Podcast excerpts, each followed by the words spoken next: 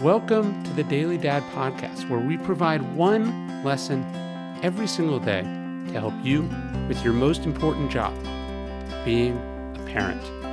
I'm Ryan Holiday, and I draw these lessons from ancient philosophy, modern psychology, practical wisdom, and insights from parents just like you all over the world.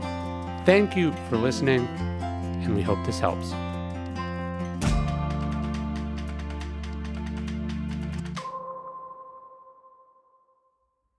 Never blame your kids. In 2021, in the midst of a terrible storm that not only killed hundreds of Texans but left millions without power, U.S. Senator Ted Cruz fled the state for the warmer weather of Mexico.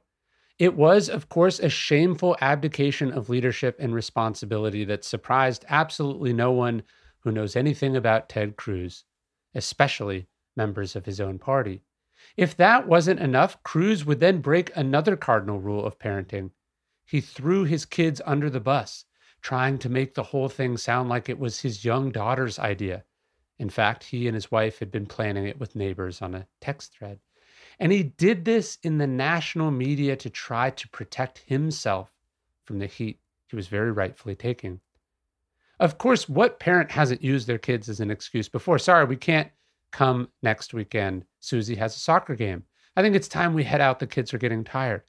Gotta go, boss. I need to pick up my son. If you don't use your kids as a way of getting out of things, you're probably doing parenting wrong. Besides, most of the time, you're only doing it to get out of something you don't like in order to do more of something you love, spending time with your family. But what is and remains permanently off limits is ever letting your kids take the fall for something you did, especially in public. You are the adult. Your job is to protect your kids, not use them as a shield.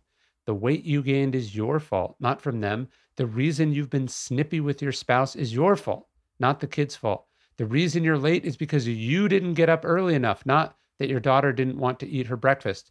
If anything, you take the hit for them, taking the criticism or paying the bills for the mistakes that they made. Only a coward and an asshole would have it any other way.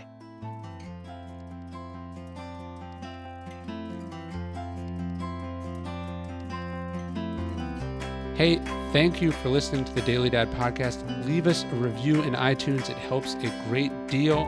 Really appreciate it. And of course, if you know any other dads who could benefit from these messages, please let them know.